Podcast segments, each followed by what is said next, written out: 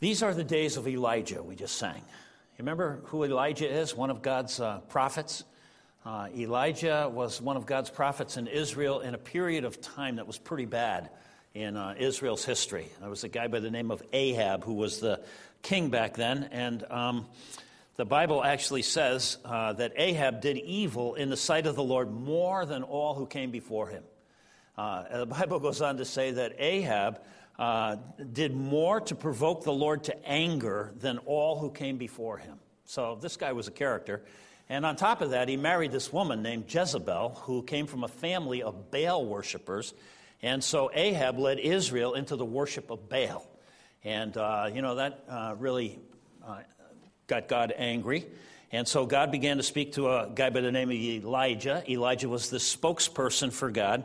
And uh, his job was to turn the people back to God in that day. And so you might remember that uh, there was this big showdown on Mount Carmel where Elijah uh, faced 450 of these Baal priests and prophets and uh, to call down fire on a sacrifice. And this kind of showdown happened on the top of Mount Carmel. And, uh, and of course, God uh, showed up. You can read about it in uh, 1 Kings chapter 17 and following. But I was thinking, you know, we here in the United States uh, in the year 2015 had our own little drama this past week over Israel. Uh, Israel's Prime Minister, Benjamin Netanyahu, was here to address uh, our Congress uh, over the threat of Iran to uh, wipe Israel off the map. And, uh, you know, it created quite a divide, I think, between the rousing applause of Congress over his comments and our president, who had a rather cooler uh, response to uh, Netanyahu's uh, presence and, and comments. And, uh, you know, I got to thinking again, you know, why is Israel so much in the uh, world news, even still today? And uh, as we've been studying through the Old Testament, we've noticed that God's promised blessing is to come through the nation of Israel and through the people of Israel. And, but Israel, the word actually means, you know, strives with God.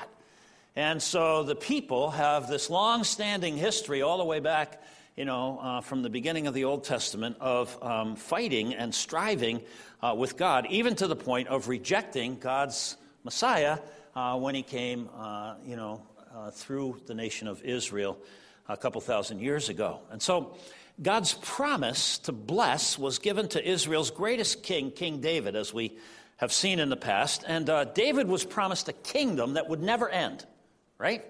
In uh, 2 Samuel chapter 7. And uh, that promise in the Bible is called instruction for all mankind.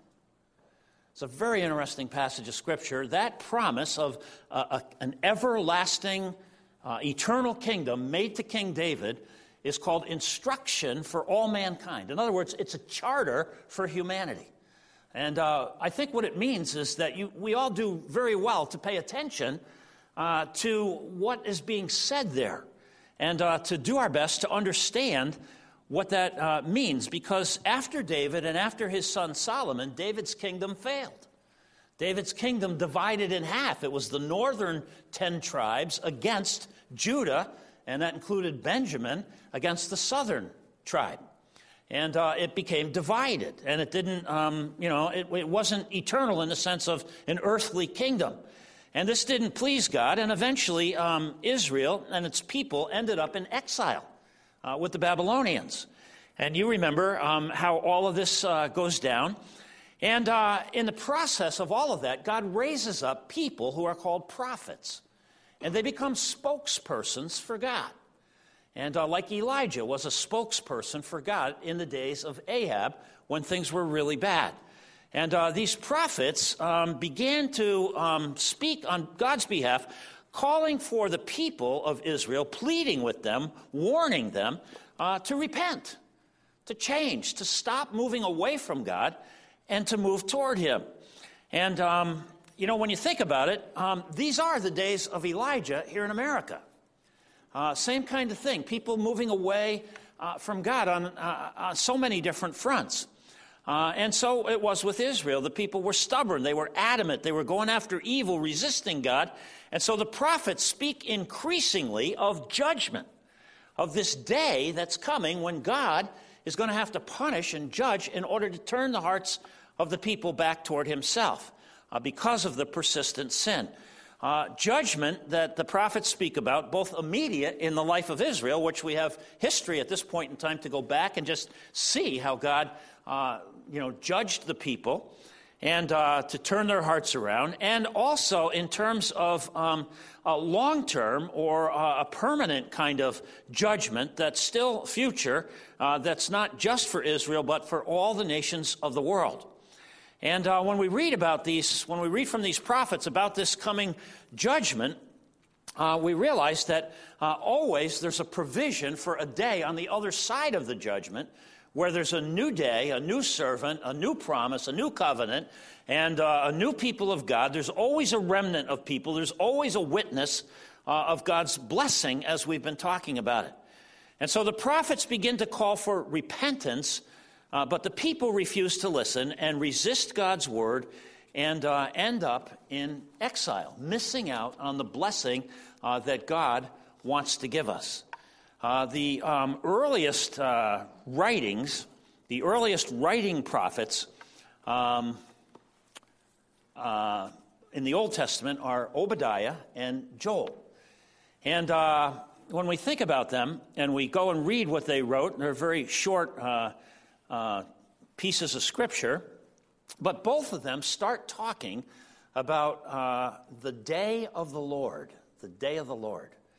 And the day of the Lord is an Old and New Testament kind of a technical term that refers to a judgment uh, by God against all the evil and wickedness uh, in the world. The day of the Lord begins to be unfolded as Scripture unfolds, and uh, it's a day of judgment, it's a day of reckoning, it's a day when God will uh, vindicate himself.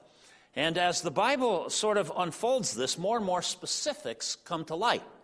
And, uh, you know, sometimes when people ask the question, uh, why doesn't God do something about all the evil? Something will happen, somebody will, you know, offend somebody in some way, and uh, bad things will happen. People say, well, why does God just sit by and let this happen? Why doesn't God do something about the evil that's in the world? Maybe you've asked that question yourself. And the answer is He will. But when He does, as you read the scriptures, it's going to be a day that's worse than the day of the flood, when in Noah's day, when God wiped out everything. Uh, it'll be a day that Jesus says is worse than any day that's ever come upon the face of the earth.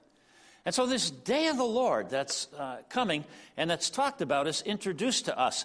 Uh, I think uh, 2 Peter chapter 3, Peter sort of summarizes this and um, puts it like this. In 2 Peter chapter 3, beginning at the fourth verse, um, people will say, you know, where is the promise of the Lord's coming? For ever since the fathers fell asleep, everything continues the way it was from the beginning of creation. But they deliberately overlook this fact that the heavens existed long ago and the earth was formed out of water through water by the word of God. And by that means, the world then uh, that existed was deluged with water and perished, talking about the flood of Noah's day. But by the same word, the heavens and the earth that now exist are stored up for fire, being kept until the day of judgment and destruction of the ungodly. But don't overlook this one fact, beloved, that with the Lord, one day is as a thousand years, a thousand years is as a day. The Lord is not slow to fulfill his promise, as some count slowness, but he's patient, not wishing that any should perish, but that all should reach repentance. But the day of the Lord will come like a thief. And then the heavens will pass away with a roar, and the heavenly bodies will be burned up and dissolved, and the earth and the works that are done on it will be exposed. The day of the Lord will come. It's yet future. And it's described in uh, graphic uh, ways uh, in the book of Revelation, Daniel, and uh, Jesus in Matthew chapter 24. And so the day of the Lord will be a day of judgment, it'll be universal, it'll be um, inescapable.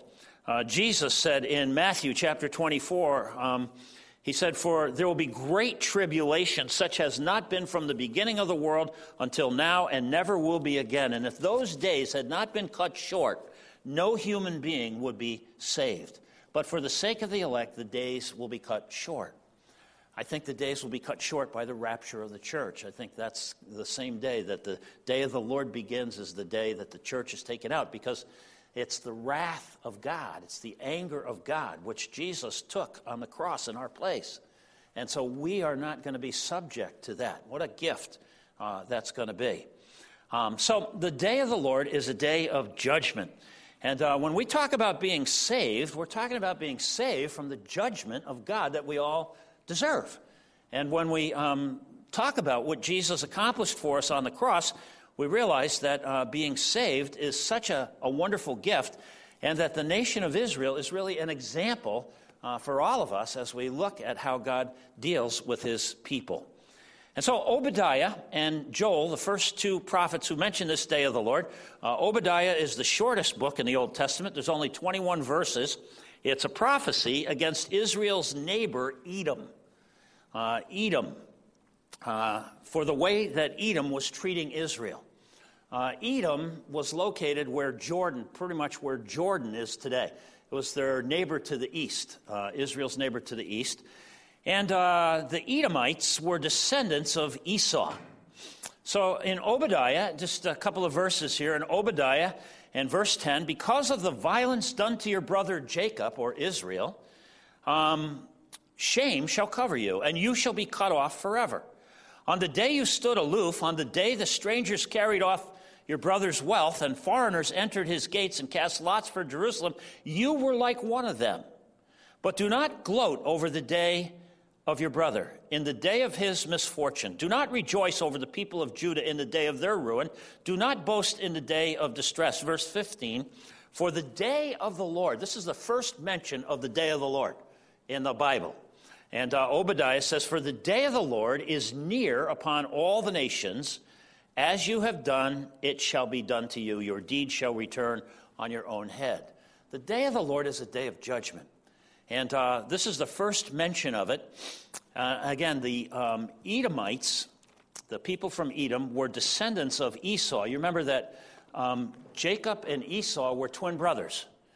And uh, if you go back to Genesis chapter 25, I just wanted to uh, refresh your memory a little bit about this um, because these twin brothers, uh, you know, this is, there's two streams of people that come from these two brothers.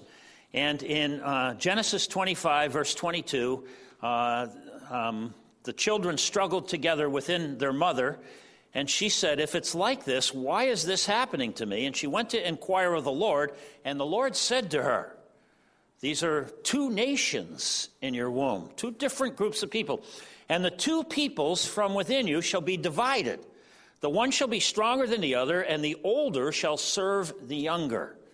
And, uh, and then you go a little bit, you know, the kids are born, the two boys are born, they begin to grow up. Verse 27 When the boys grew up, Esau was a skillful hunter, a man of the field, while Jacob was a quiet man dwelling in tents.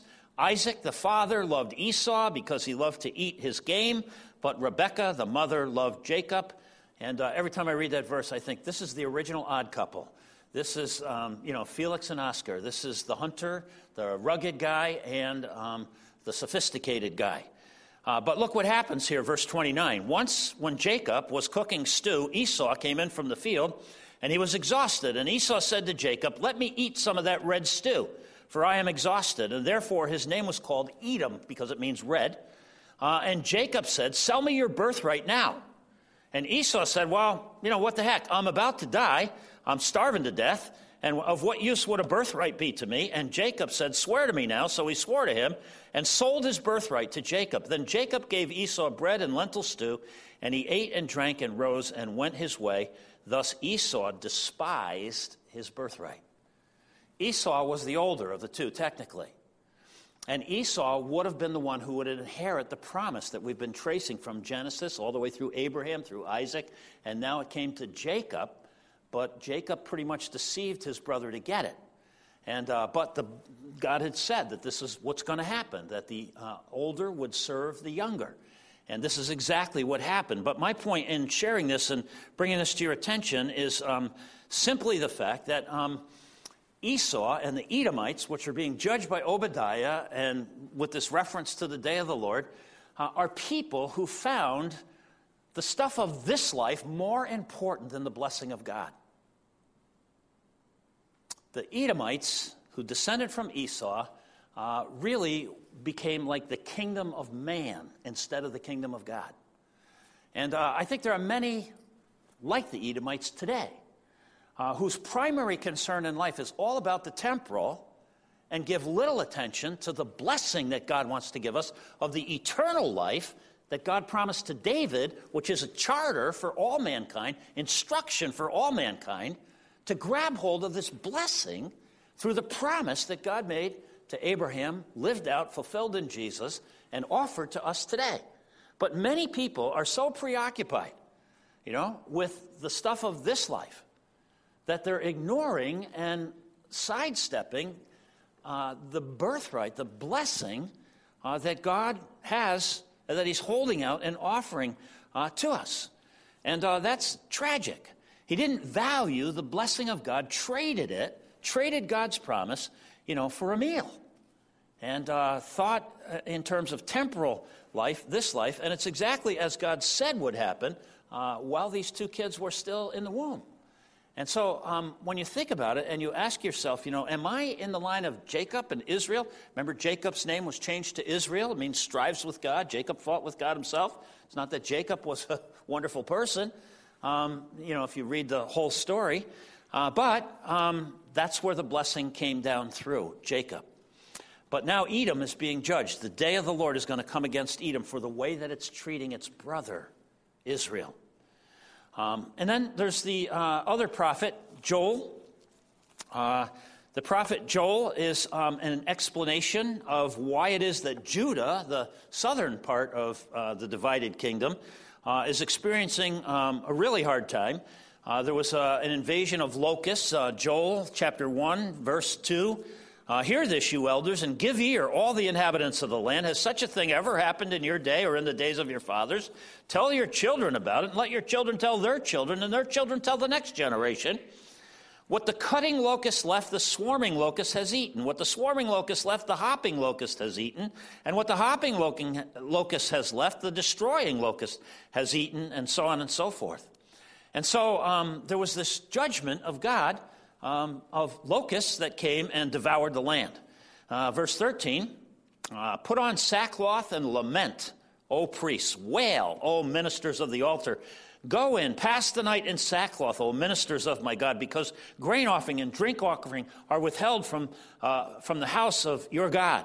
Consecrate a fast, call a solemn assembly, gather the elders, all the inhabitants of the land, to the house of the Lord your God, and cry out to God in chapter 2 and verses 12 and 13. Uh, Yet even now, declares the Lord, return to me with all your heart. Return to me with your heart. Repent. This is what the prophets were always bringing a message from God. It's not too late. Turn your hearts, right? Um, with fasting, with weeping, with mourning, and uh, rend your hearts, not your garments. Change on the inside, not the outside. Uh, you know, rent your heart, rip your heart in half, return to the Lord. He is gracious, He's merciful, He's slow to anger, He's abounding in steadfast love. But if not, back to chapter 1, uh, verse 15 Alas, for the day of the, alas, for the day, for the day of the Lord is near.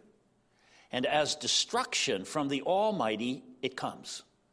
The day of the Lord is going to be a day of destruction the day of the Lord is going to be a, horrible day, you know, and um, God is holding back on it until uh, all people have an opportunity uh, to repent. Um, in chapter 2 and verse 30 and 31, um, this is a foreshadowing of this day of the Lord. And uh, you find these almost these exact same words in Jesus' lips in Matthew, you find them in Revelation. And uh, here they first appear in Joel. I will show you wonders in the heavens and on the earth blood and fire, columns of smoke. The sun will be turned to darkness, the moon to blood, before the great and awesome day of the Lord comes. And it shall come to pass that everyone who calls on the name of the Lord shall be saved. For in Mount Zion and in Jerusalem there shall be those who escape. As the Lord has said, and among the survivors shall be those whom the Lord calls uh, this description of the day of the Lord and the warning that comes before it of the cosmic disturbances of the sun and the moon and the stars falling out and so forth. Revelation 6, uh, you know, talks directly about Jesus said the same thing. Um, and so through the scriptures, again, the day of the Lord is going to be a day of destruction. It's going to be a day of judgment. It's going to be a day when God vindicates himself. When, and, and it'll be a day when I think uh, that description of all the peoples of the earth. Every knee will bow, every tongue will confess to the glory of God that Jesus Christ is Lord. Uh, it's going to be an awesome day, but it's going to be a difficult day. There are many allusions from the book of Joel in the New Testament. About half of its verses are quoted or alluded to in the New Testament. Uh, and once you get to the middle of the book of Joel, the first half is all about repenting and calling for repentance and God's judgment. The second half is the people do repent and God does relent and God is merciful and God is graceful and God does promise a day. But there is a day coming in the future called the day of the Lord. And so the day of the Lord is spoken of by eight different prophets in the Old Testament. It's mentioned uh, 19 times, and uh, Jesus warns us about it. Three, three of the New Testament writers, Luke, Paul, and Peter, write about the day of the Lord, and John in the book of Revelation describes it. It's a future, unprecedented judgment against evil and against falsehood because there's a spiritual war that's going on for our souls. There's a war between God and Satan for the souls of the people that God created. And uh, it's plainly depicted, as we saw in the book of Job, uh, where there is this battle over Job's soul. It got started in the Garden of Eden with Satan deceiving our original parents. And this uh, spiritual reality is summarized, I think, by Jesus in John 10:10 10, 10, when he says, "Look, the thief comes to steal and kill and destroy, but I, Jesus, have come that you might have life and that you might have it how? Abundantly. That the blessing of God that started in Genesis chapter 1 might be your reality to the point that that abundance spills out of you and influences the people around you, and the blessing of God spreads to the people around us as we are able to uh, bring love and grace and truth into people's lives.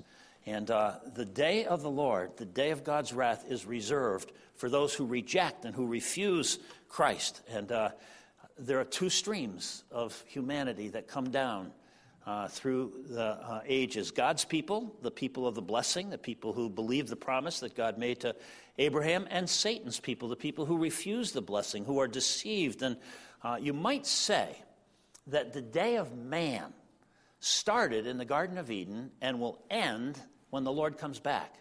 And the day of the Lord will begin when the Lord comes back. Uh, the day of man started in the garden, and it's pretty much marked by the idea uh, that people have permission to do whatever they want. And at the climax of the day of man is something that uh, Jesus and uh, Daniel and other writers call the abomination of desolation, right? And it's when this Antichrist figure is empowered by Satan and thrones himself uh, in the temple in Israel and demands the worship of the world. And uh, that begins this horrible time uh, of tribulation. Um, Paul talks about it in uh, Thessalonians. And uh, I know this might sound technical to um, a number of people, but um, I just uh, wanted to read a couple of verses in Second Thessalonians uh, chapter 2. Paul writes to the church there in Thessalonica, and he says, Now concerning the coming of our Lord Jesus Christ and our being gathered together to him, we ask you, brothers, not to be quickly shaken in mind or alarmed by either a spirit or a spoken word or a letter seeming to have come from us, to the effect that the day of the Lord has already come. Let nobody deceive you in any way, for that day will not come unless the rebellion comes first. There's this talk of this, uh, the, the church falling away, the people of God falling away, rebelling, being like Israel, striving with God. Uh, and, you know, there are many people who think that maybe we're in that time already, that there is this falling away and this rebellion that comes first of the man of lawlessness is revealed, the son of destruction who opposes and exalts himself against every so called God or object of worship, so that he takes his seat in the temple of God, proclaiming himself to be God. And uh, when that lawless one is revealed, whom the Lord Jesus will kill with the breath of his mouth and bring to nothing by the appearance of his coming, uh, the coming of the lawless one is by the activity of Satan with all power and false signs and wonders, and with all the wicked deception for those who are perishing because they refused to love the truth and to be saved. Refused the blessing of God, refused to love the truth that God has revealed since the beginning of time. And uh, so, furthermore, the day of the Lord uh, will come as a total surprise to the world, right? The world will be saying peace and safety. Uh, in 1 Thessalonians chapter 5, uh, Paul writes to the same church earlier, and he said, Concerning the times and the seasons, we have no need to, that anything be written to you, for you yourselves are fully aware that the day of the Lord will come like a thief in the night. Uh, the day of the Lord will come like a thief in the night. While people are saying there is peace and security, then sudden destruction will come upon them like labor pains upon a pregnant woman, and they will not escape. Then there's this verse, verse 4. But you are not in the dark, brothers, for that day to surprise you like a thief. That day won't come like a thief for you. You'll be well aware. You'll be, you'll be able to see the signs that lead up to that. You're not in the dark, you're a believer. For the world, that day will come like a thief in the night, a total surprise. They'll be like, whoa, what's happening? Can you can imagine the sun and the moon and the stars all being affected and the world's reaction to it. But Paul is very specific. But you, believer, you're not in the dark about this.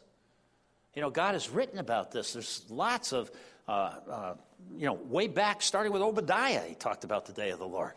And so, all through the Old Testament, all through the New Testament, into the book of Revelation, uh, you're not going to be surprised by this.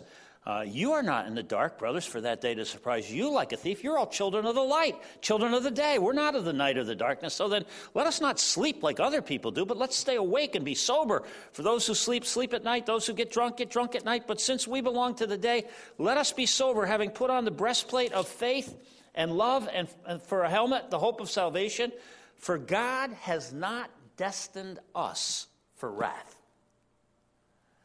that's the rapture of the church. God has not destined us to be the objects of his wrath. That's what Jesus did on the cross. He became the lightning rod for God's anger against us when he sacrificed himself in our place. And so as we look forward to the day of the Lord, it's a day that we're actually, you know, pretty excited about and looking forward to. Uh, a day uh, that's not going to be wrath, but deliverance. Uh, a day that will be saved from the wrath of God in a very literal uh, way. And so when you go to Revelation and you find out about this day of the Lord, you know, there's the seven uh, trumpets and the seven angels and the seven bowls of judgment, and it's absolutely a horrible, uh, you know, description of what that day is going to be like. Now, I know that, you know, some of this, if you're not familiar with all this, it probably sounds very technical and, and uh, it's hard to put together with a timeline and so forth, but the bottom line is this that, that Jesus is coming back, right? The bottom line is that Jesus is coming back. When he came the first time, he came in love. When he came the first time, he came to love. When he comes back, he's coming in power. Love and power are opposite ideas. When you love somebody, you sacrifice for them, you give yourself for them. When you come in power, you dominate and you control. When Jesus comes back on the day of the Lord, he'll come in power. Uh, when he came the first time, he came as a lamb. The Bible says when he comes the second time, he's coming as a lion.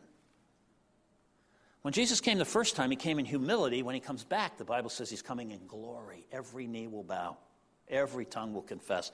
When he came the first time, he came riding on a donkey. When he comes back, the Bible says he's riding on a white stallion in triumph, right? Uh, when he came the first time, he came to die. When he comes back, he's coming to reign, right? He's coming to reign. When Jesus comes back, the day of the Lord begins. Satan will be defeated. Righteousness will be restored, like we sang. Uh, our redemption will be consummated. God will be vindicated.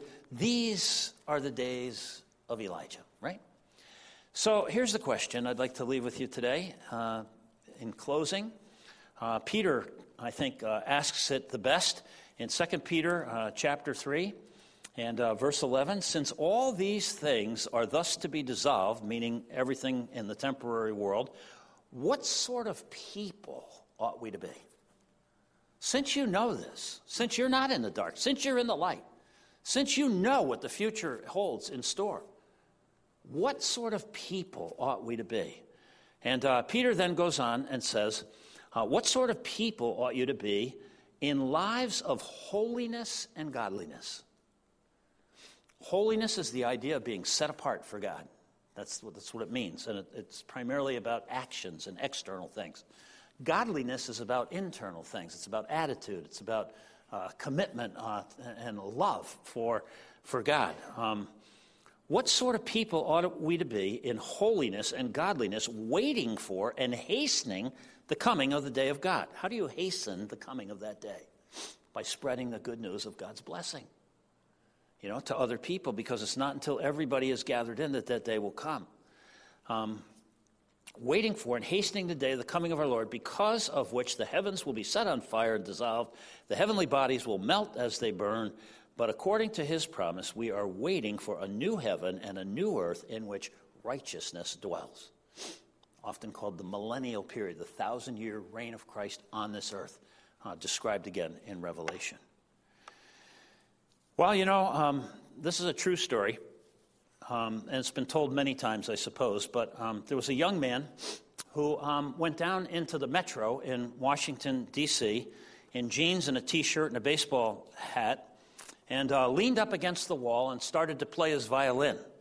He played his violin for 43 minutes, and uh, 1,097 people passed by. Only seven people paused longer than 60 seconds to listen to the violin player. Only seven people uh, paused for more than 60 seconds to listen. And uh, only $32.17 was tossed into his uh, open violin case at his feet. Only one person recognized the man. And uh, it was all set up by the Washington Post, who uh, filmed the whole thing. Three days before that morning, when he was down in the metro in Washington, Joshua Bell uh, filled Boston's Symphony Hall commanding $1,000 a minute for his performance back in that day. Uh, when he played down in that uh, metro in the subway, he played a Stradivarius violin that was worth over $3 million. He played Bach, which is some of the best music possible, but hardly anybody noticed. And I would say to you that God has been singing his blessing to the world since it began. But like Esau, people are preoccupied with the petty and passing on the blessing. And someday, and maybe soon, God is going to vindicate himself with the day of the Lord. And it'll be a, a, a, great and an awesome and a terrible day all at the same time. Prepare ye the way of the Lord. These are the days of Elijah. Let's pray together. Gracious Heavenly Father, we're so thankful for the Bible and for your word and for the truth of it, and especially for prophetic truth. Uh, when we look back from our vantage point at this time and see the way that you fulfill every word that you've ever said, and how dependable you are, and how trustworthy you are, and then we think about what you said about the future, I pray, Father, that your Spirit would help us to understand the impact that that truth should have on our everyday living. And that as we, Heavenly Father, submit and surrender, and as we learn lessons from observing even Israel, which is constantly in our face, even in our day, that we, Heavenly Father, would surrender and that we would submit and that you could have your way with us and that your Spirit, Father, would put your words in our mouth and that we might speak into our world in such a way that the overflow of your blessing on our life would have an impact, Father, on the folks around us in order that your name might be lifted up, honored, and glorified. For Jesus' sake we pray. Amen.